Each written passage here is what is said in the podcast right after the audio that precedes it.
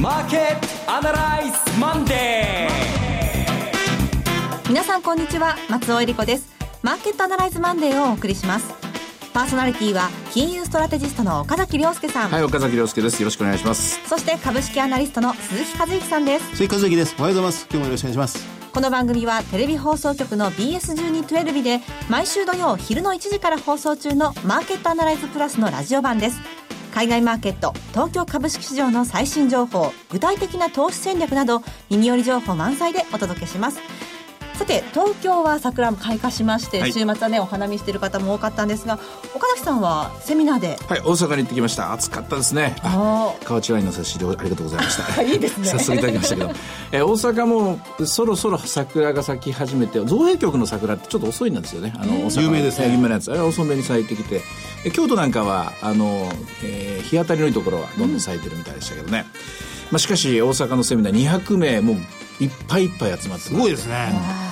あのすごかったですよ。すごかったっていうのはまず質問があすごいこう鋭いところを指摘されてたのと同時にですね、で、えー、自分もそうなんですけども資料をいっぱい持ってったんですけどもね、はい、最初にお断りしたんですよ。これ役に立ちませんっって。自分で自分で持ってったんだけど。だけどなぜかっていうと今週はすごく重要な週に週になるから、はい、えー、今週はもう一度ファンダメンタルを見直す時が来た。一回立ち止まろうという週なんで。マーケットもおまあ権利を取ってで1万7000円で均衡した感じありますよね。はいというのが今日のこれからお話したいことでございます。では早速本題の方に参りましょうか。うね、この番組は株三六五の豊か商事の提供でお送りします。今週のストラテジー。このコーナーでは今週の展望についてお話しいただきます。いつもならここで、いや、売りでしょう、買いからでしょうとかいう感じで、方向をまず入れ、あの、決めてから、あの、お話してを、結論から言ってるところが多いんですけど、今週に関して言うと、やっぱり、結果、経済統計見なきゃいけないなと思うんですね。はい、いろいろありますね。うん、水曜日が2月の鉱工業生産指数が出て、はい、金曜日に日銀の単価が出るそうです。この2つをこなしてから、えー、まず鉱工業生産指数はこれは間違いなく悪いと思います。はい、2月というのは例の東海地区のですね、えー爆発事故による生産停止がありましたのでね。ありましたね、えー、ですから予想よりも大きくなる可能性があって、これ日本にいる我々は違和感なく、あ、そうだったそうだったと思うんだけれども、海外の人たちがどう受け止めるかちょっと微妙なんですよ。あれはトヨタのラインそうです。愛知成功ですけれどもね。えー、で、そこの日本ではまあ、あの、東日本大震災の時もそうでしたけどね、あの、サプライチェーンのリスクですよね。はい。でこれがやっぱり大きいなっていうのを、まあ、だから仕方がないなというか、と考える我々の見方と、はい、そんなに脆いのか、あの国はと見られるかもしれないっていう、ここがどう受け止められるか。うん、で、同時に発表される、これ2月分の数字がそれなんですけども、3月、4月、つまり新年度の製造、製造業の生産予測ですね。ここの数字を見て、やっぱり落ち込んでるなと。まあ、そこが、まあ、議論されるところだと思います。これがまず水曜日。そして、一番大きいのは1日ですか。はい、あ4月1日の日銀短観。えー、業業判断 DI の最初のトップラインを見て、トントンと見て、それで、あともう一つは設備投資計画2016年度。ここだと思いますね。あの、まあ、景気が相当悪くなってきてるなっていうのは、この週末に、あの、新聞なんかでも盛んに報じられていて。急に出始めましたね。そうですね。あの、まあ、どっちかというと、日本経済新聞は、アベノミクス来産の景気良いキャンペーンみたいなものを貼ってるんじゃないかななんて邪推しかねないような記事が多いんですが、その社長100人に聞きました、日曜日の日経新聞トップのアンケートなどでは、日本の国内の景気26%の人たちが不安視しているという内容になってきてます、ねうん、でも上から数えて100人の社長で26 6だったら、その下の、さらにその下の、その何万社という中小企業もっと厳しいかもしれないですね。そうですね。うん。で、ただ、面白いのは、その一方で、えー、すぐさまた、えー、経済政策を、はい、講じるという、例の GDP 発表の後かな、それを、えー、日経新聞報じたり、あと政治の世界では、えー、衆参同日選挙はデメリット、はい、リスクが大きいと公明党の代表が言ったりとか、一方で、えー、今度新しくできた民進党ですか、はい、受けて立つなんてもね、あの、岡田さんも言ってましたから、政治の世界の方はもう、もういかにも臨戦態勢というような感じになってきましたよね。そうですね。一部報道ですと、あの、増税も延期するっていう話も出てきてますね。どんどん言ってますしね。えー、えー、本当に風雲急をつけるというか、もういきなり佳境に入ってくる週になりそうです、今週は。はい。あの、まあ、年度代わり、3月末、うん、そして4月の1日というのは、今週一気に駆け抜けるような週でもあるんですが、株式市場は、まあ、そうは言っても、なかなか、この相場の方向性、まあ、出しにくいような状況ではありますが、うん、今週、どちらかというと、上、下、どちらにかける、ね、両方とも可能性があると思います。あの、特に単価のところの評価だと思いますね。結局、マーケットの方がすごく不安視してるわけです。円高の影響、はい、それからマイナス金利導入の影響、おそらく、下方修正といいますか、DI 落ちてくるだろうな、設備投資も悪くなんじゃないかな。これが予想以上に悪かった場合は、やっぱりダメだぞ、これは売りだと判断されるし、予想よりも、あれ、意外と経営者、実際の現場の方は平気なんだなっていうことになると、これはまた買い戻しの機運が高まる。で中途半端な数字だと、今度は根掘り葉掘りどう読むかということになってくるという感じでしょうね。非常にこのあたりのところは人によって意見が分かれると思いますが、まあ、ズバリ私は単管で、えー、製造業、非製造業両方とも3ポイント以上下落してた場合、はい、から、設備投資計画マイナス5%、15年に比べて、はい、えー、マイナスの方の下方修正気味の計画の場合は、これは売りで見ていいかなと思うんですね。なるほど。で、えー、で、それよりも上であれば、あ逆にまあ買い戻しがまだ続くかなと。微妙なのは設備投資計画です。こちらがね、マイナス2、マイナス3くらいなんですよね、せいぜい悪くて。はい、今までの癖ではね。マイナス4だったら何て言おうかなと考えてるんですけどね。説明できないなと思って。マイナス2と3は、まあまあまあ、想定して、マイナス5以下も想定して、うん、マイナス4はまだ想定していないというそんな感じなんですけどね。はい、でもまあ、いずれにしても一個一個見て、見極めていかないといけないんで、はいまあ、視聴者の方々はめんどくさいんですけども、こういう機会に一回本体資料を見る、そういう勉強、練習もした方がいいかもしれませんので、今週だけは、えー、ちょっとファンダメンタルに耳を傾けてもらってはいかがでしょうかと。で、もう一つタイムテーブル、海外でもありますよね。そうですね。えっ、ー、と、水曜日に ADP 雇用統計、アメリカで出まして、はい、そして、金曜日に、金曜日もね、雇用統計が。雇用統計できます。そうです。で、ISM はいつになってますか？えー、これも4月1日ですね。1日いっぺんに行きますか。はい。ここですね。うん、えー、まあこれでも金曜日の夜なんで、はい、えー、日本では一戦一戦終わった後なんでですね、まあどうしても慎重に行こうと思ったらもう、もうもう今週、私は今週やっぱりそうだな、2、300円上下あると思うんですけれどもね、まあ大きりゃ500円ぐらい動くかもしれないなと思うんですけども、そこを見の見送って来週からスタートしてもそこからでもいいと思いますけどね。あの、先週マーケット、日経平均トピックス、あまり大きな動きはなかったんですが、うん、それその前の週の FOMC の結果を受けてということで、もう高派、ハト派、これ、マーケットの見方が相当分かれてるようなところがあるんですが、この雇用統計である程度それ方向性決まることになりそうですかね。えっ、と、雇用統計の数字は、フェドの方は、あだいたい3日前ぐらいに、あの、情報を掴んでるはずなんで、はい、えー、ですから先週の利上げ、早期利上げ発言をしてしてた法規主な、高派と言われてる人たちが、いい雇用統計を見て発言してるわけではないと思います。うん、で、先週の発言に関して言うと、後でまた出てくると思いますが、いろいろな意見がありますが、私はわざと、ああいう強気の意見を言ってるんだと思います。その前ちょっと弱気すぎた見方をしてまし,、してましたからね。今とにかく、あの、一方向にアメリカ経済に弱気に見ることも困るし、一方向にアメリカ経済が強気に見るっていう、その見方もフェドとしては嫌なんですね。うん、で、今、ボラティリティが大きくなるのを防いでます、嫌がってますから。ですから、できるだけ、ボラティリティが大きくなる前っていうのは、ボラティリティがすっごく下がっちゃって、で、それで突然、あの、どっか、あの、手の施しのないどっか空の彼方が行ってしまうみたいなことが怖いんで、ある程度一定量のボラティリティが欲しい。一方向に見方が傾いてほしくない。ですから、えー、ジャネット・イレンさんが弱気なことを言った後、今度は他の人たちが強気のことを言ってと。これを、まあ、繰り返してガス抜き、適度なガス抜きをしているのが選手の動きだったと思います。なるほど。それからマーケットを考える上で、やっぱりこう、世界の情勢っていうのはいつも気になるんですけれども、ブリュッセルのテロ、これはどうですかね、うん、ええー、わかりません。正直言うと、でも、これでだからユーロが売りだという意見があるんですけども、えー、以前どっかでお話したかもしれませんが、私はリスクが高くなればなるほど、まあ、イギリスが出ていくとか、ギリシャ問題とか、リスクが高くなるほど実はユーロは強くなっていくんじゃないかなっていう感覚で。というのは、そのユーロの先にあるのはやっぱり旧ドイツマルクであって、はい、やっぱりドイツの求心力、ドイツでなきゃまとめることはできないという、その力、それが実はユーロを強くえ底辺のところで強くしていくんじゃないかと思うので、まあ、ブルッセルの事件は、えー、景気にはネガティブです。はい、間違いなくそれは飛行機業界なんか、あの、パニックでしょうしね。観光行かなくなっちゃいますからね。で、あの、商業施設の方もですね、ビジネス落ちますけども、しかし通貨としてはユーロ強くなるんじゃないかなと思いますね。はい。さてでは、株365の動きはいかがでしょうか？え現在118円ですね。今日は飛んで65円スタートの高値を157円まで、極めて落ち着いた動きですが、今日大事な日なんですよね、鈴木さんね。はい。あの、県立期最終日でありまして、今日まで、えー、株価、3月決算ものというのは配当の権利がついていて、はい、明日以降はこれが落ちてしまうという状況です。うん、株365は、こ、この今日明日をまたいだ日というのは重要ですよね。そうなんですよ。だから、トンと例えば今日の大引け、朝の、明日の朝の6時、5時でしたっけね、その時間から、とりあえず、理屈で言うと、翌朝の8時30分の間に120円下がるはずなんで、はい、となると、その120円ディスカウントした状態でですね、えー、を意識しながら今日安いとこ買ってほしい。買わなきゃいけないっていう、そういう仕事になりますよね。あの、配当金を、その1年分の配当金、まあ半期分かもしれません。これを1日だけ保有することで取れるという日が今日から明日にまたいでということになるわけですね。まあただ、その配当落ち分というのは当然1日分、明日はその分日経平均原指数がその下がりますから、はい、えだから1日うまく丸ごと取るわけいかないんですが、あわよくば明日124上昇してトントンぐらいでもその配当丸取りということは十分可能ではあるんですけど、ね、日経平均株価の1日のボラティリティというのは普通150円から200円ありますから、えー、全然だからそれは1日で消化できるんですよ。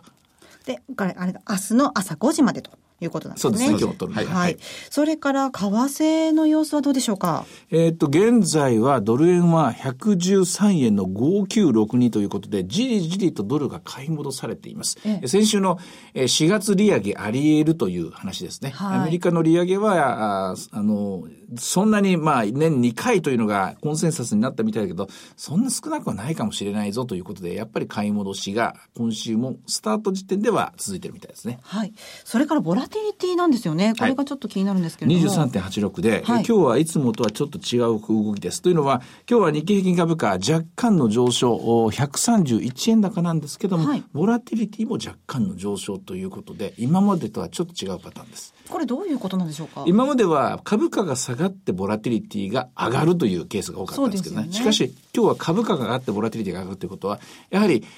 私もそうなんですけども、今週末は今の水準にはいないだろうと。うおそらく下に行くなら165、上に行くなら175ぐらいのところにいるだろう。と思ってボラティリティは買いの目で見られてますね。ですから上がっていくときはついていかなきゃいけないかもしれないし、下がっていくと行くときもついていかなきゃいけないっていう、はい、そういう非常に難しい一週間なんです。難しいんだけども、面白いですよ、これは。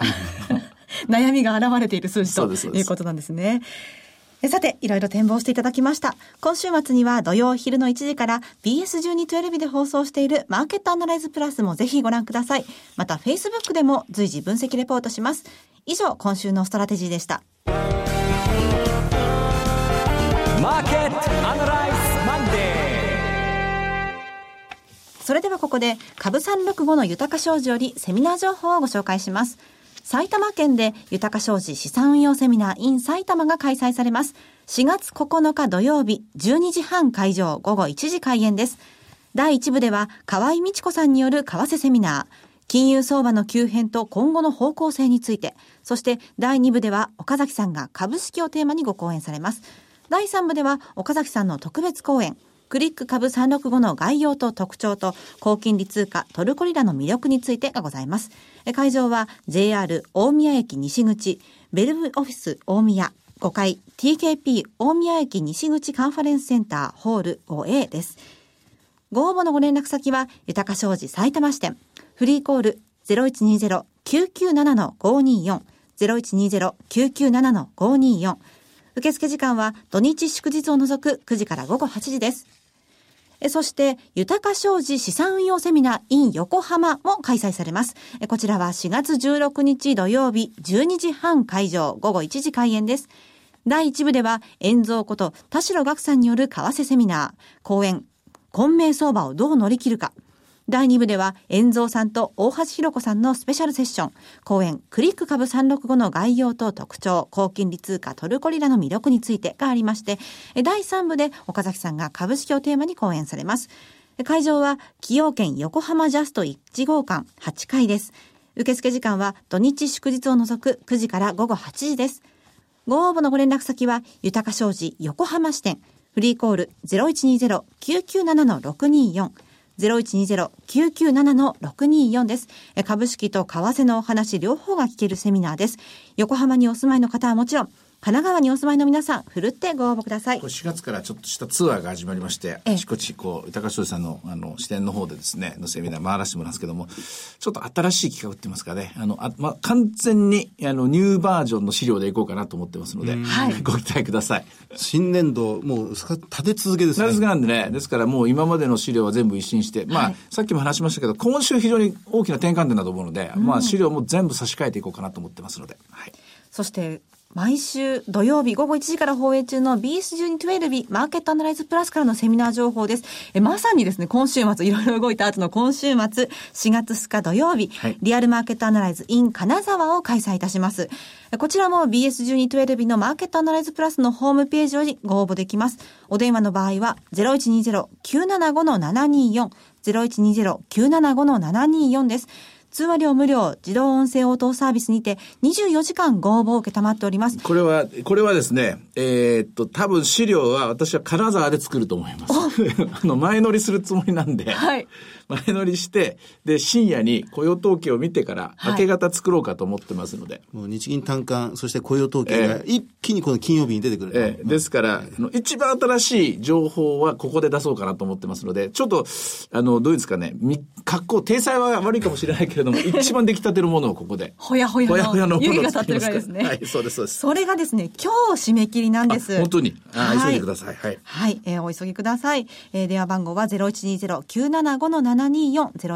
0120-975-724です。えー、くれぐれもおかけ間違いのないようにお願いいたします。また、応募はお一人様一回限りでお願いします。個人で複数応募いただいても無効となりますのでご了承ください。初開催の金沢です。北陸地方の皆さん、ふるってご応募ください。まあ、それでなくてもね、東京からでも新幹線我々も行きますしね。そうですね。ええ、春の金沢、うん、はい、えー、観光がてらいらしていただければと思います。まだ電車決めてないですけども、一緒に行きましょう、皆さん。全国からご応募お待ちしております。はいそして最後はテレビ番組のお知らせです。時代を彩った珠玉の名曲をジャズアレンジでお届けする本格音楽番組火曜ナイトジャジーなライブショーがいつでも無料の放送局 BS1212 で毎週火曜夜9時から放送中。3月のゲストは小林幸子さん。小林さんの代表曲、思い出酒を豪華なジャズアレンジで皆様にお届けします。小林さんの円熟味あふれる歌に酔いしれてください。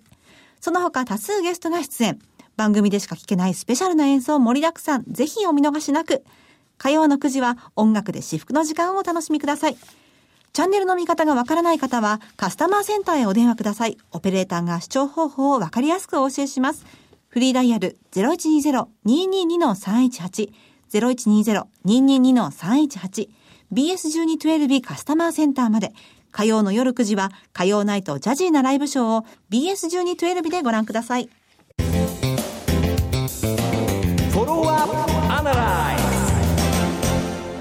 このコーナーでは先週放送の BS1212 マーケットアナライズプラスについて振り返ります。あの、大和証券の為替ストラテスト、アナリストのデイブさんにお越しいただきまして、はい、デイブさん、もう本名が出てこなくなっちゃいましたが、今泉さん、ね、今泉さん。デイブさん。雰囲気は全然為替のアナリストって感じもう本当に、アメリカンフットボールの強力オフェンスって感じがします。はい。そのデイブさんがおっしゃってた、その3月のアメリカのその景況感がもう急速に改善していると、うん、そうなんです。あれは私も驚いてるんですけどね。はい。うん、ほとんどの蓄連銀のところで、えー、それぞれの蓄連銀指数がぴょんと上がってて、で、はい、ISM の